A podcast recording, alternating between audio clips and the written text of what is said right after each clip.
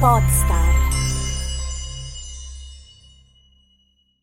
Le descrizioni degli episodi sono uno strumento potente per attirare l'attenzione dei nuovi ascoltatori e stimolare il loro interesse, ma sono anche molto importanti per i motori di ricerca, in quanto aiutano i crawler a capire la natura del contenuto dell'episodio e a indicizzarlo correttamente nei risultati di ricerca. Una buona descrizione può quindi non solo portare nuovi ascoltatori, ma aumentare la visibilità del tuo podcast. E ora vedremo in che modo.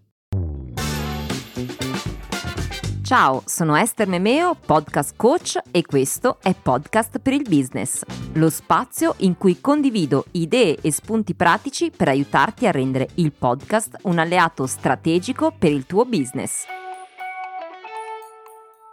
Benvenuto o benvenuta a una nuova puntata di Podcast per il Business, in cui parleremo di come ottimizzare le descrizioni degli episodi per i motori di ricerca.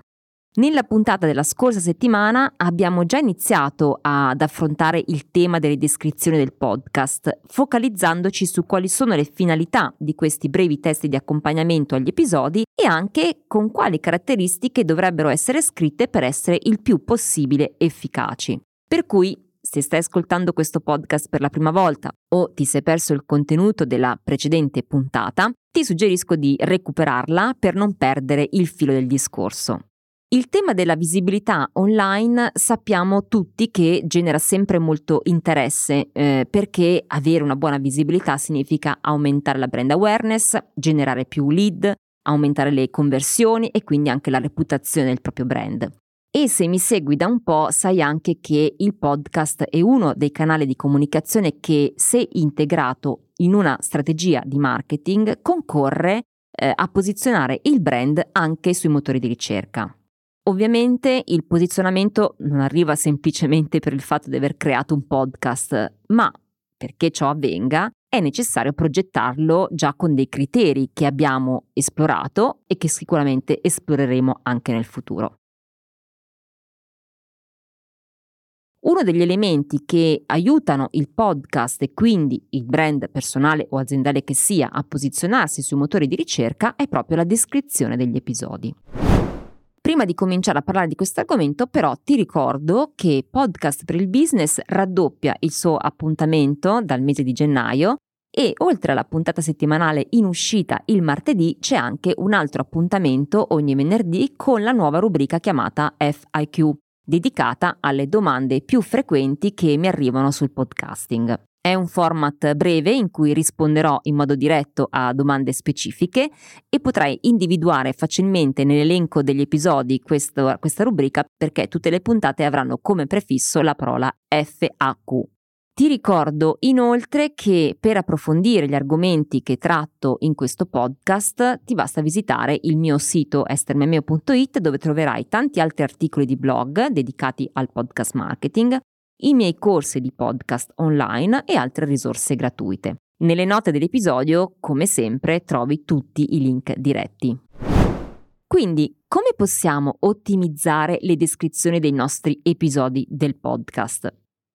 Lo possiamo fare tenendo conto di due fattori. Il primo è la lunghezza del testo descrittivo e la seconda è le parole chiave pertinenti inserite al suo interno. Sulla lunghezza delle descrizioni ne ho parlato ampiamente nella puntata precedente e avevo usato come punto di riferimento le meta description, quelle che si usano per indicizzare le pagine web, spiegando l'importanza di sintetizzare il testo e renderlo quindi efficace già nei primi 160 caratteri, che poi è lo stesso limite consigliato per la meta description.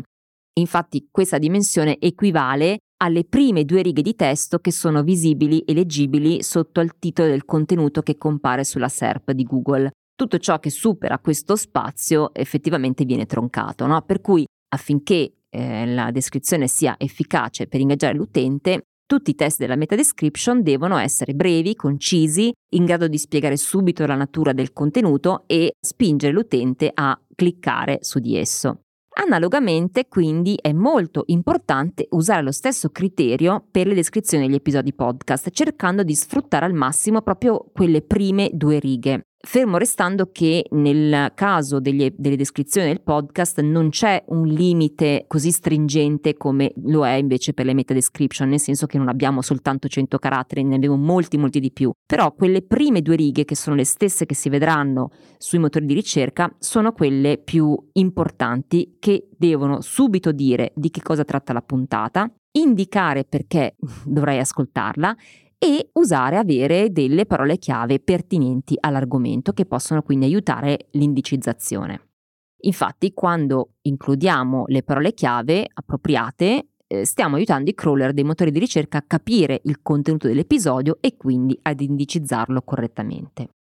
Così, quando poi un utente digita sulla barra di ricerca l'argomento o la domanda di suo interesse ed esiste un nostro contenuto podcast che risponde a quell'intento di ricerca, se Google lo ha indicizzato correttamente lo proporrà tra i risultati. Ok? Quindi questo è lo scopo primario di ottimizzare le descrizioni per i motori di ricerca. Ma una domanda che potrebbe sorgere è questa. Una volta indicizzata la descrizione del podcast, cosa mostrerà Google nella SERP? Domanda non scontata, perché se hai distribuito il tuo podcast su tutte le piattaforme di ascolto, beh, in realtà hai un grossissimo vantaggio, perché la tua descrizione comparirà su ciascuna di esse, quindi su ciascun link che Google indicizzerà in relazione alle singole piattaforme su cui tu hai distribuito il podcast. Quindi ci sarà il link di Apple Podcast, di Spotify, di Spreaker se lo hai usato come host oppure di Anchor o anche del tuo sito web se per esempio hai creato una pagina dedicata al podcast oppure hai creato degli articoli eh, di blog all'interno del quale c'è anche la tua puntata, il player della tua puntata o addirittura anche eh, il link sul canale YouTube se per esempio distribuisci il tuo podcast anche sul canale eh, YouTube. Insomma, tutto ciò che può aver indicizzato il motore di ricerca sull'argomento viene mostrato sulla SERP, in questo caso di Google, ma di qualunque altro motore di ricerca. E quindi, come dicevo prima, avere la possibilità di comparire sulla SERP con più risultati è un grosso vantaggio perché ti aiuterà ad aumentare la visibilità e a posizionarti meglio per specifiche chiavi di ricerca, non solo per il titolo dell'episodio che hai scelto, ma anche per la descrizione. Nell'articolo di blog di questa puntata, che trovi sul mio sito estermemeo.it, potrai vedere anche un esempio concreto su una delle puntate del mio podcast, perché ho riportato gli screenshot della SERP di Google in cui mostro tutti i risultati che ho ottenuto con i vari posizionamenti in relazione proprio a quella puntata. In pratica, su alcune chiavi di ricerca avevo praticamente presidiato tutta la SERP, perché nelle prime 10 posizioni c'erano molti dei miei contenuti addirittura anche eh, contenuti correlati che avevo citato nelle descrizioni del contenuto principale. Comunque se vuoi approfondire e vedere gli esempi puoi tranquillamente leggere l'articolo corrispondente e trovare eh, di conseguenza il link nella descrizione di questo episodio. Quindi questo è un ottimo esempio di come sia utile usare strategicamente la SEO nelle descrizioni e come da un'unica descrizione tu riesca a sfruttare più posizionamenti nella SERP. Ecco, l'unico risultato che non vedrai più è quello di Google Podcast Manager, perché, notizia di fine gennaio 2022, Google ha rimosso la possibilità per gli utenti di ascoltare singoli episodi di podcast direttamente dalla pagina dei risultati di ricerca.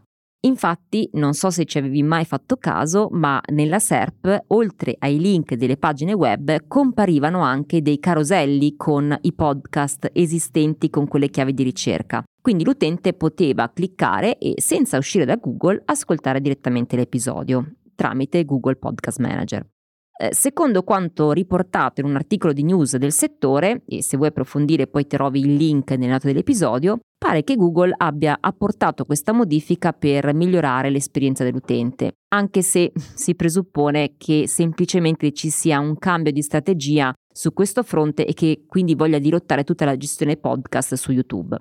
Vedremo come evolverà questa situazione, ma resta il fatto che Google continua ad indicizzare tutti i contenuti per cui quello che ti consiglio è di usare al meglio queste descrizioni.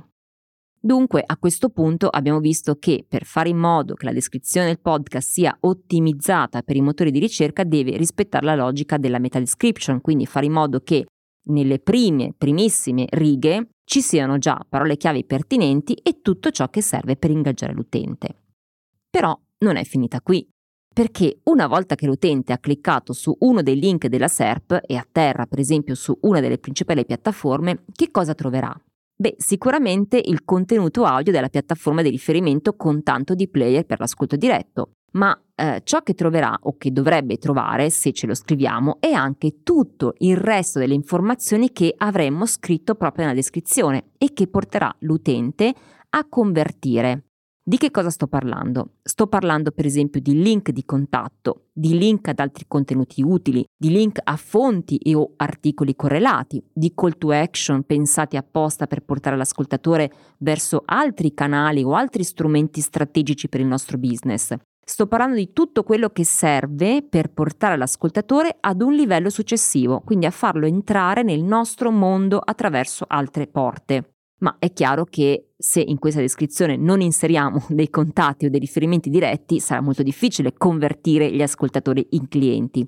Lo dico perché in realtà mi ci sono trovata spesso a leggere delle descrizioni in cui non si capiva assolutamente chi fosse l'autore, dove potessi approfondire o quali fossero i riferimenti di contatto. Eh, se vuoi un esempio però di quello che potresti scrivere, ti basterà leggere una delle mie descrizioni del mio podcast perché vedrai che c'è una primissima parte con eh, subito la descrizione dell'argomento trattato, le keyword di riferimento, i link di approfondimento e anche una mia bio con i servizi che offro e tutti i riferimenti ai miei canali.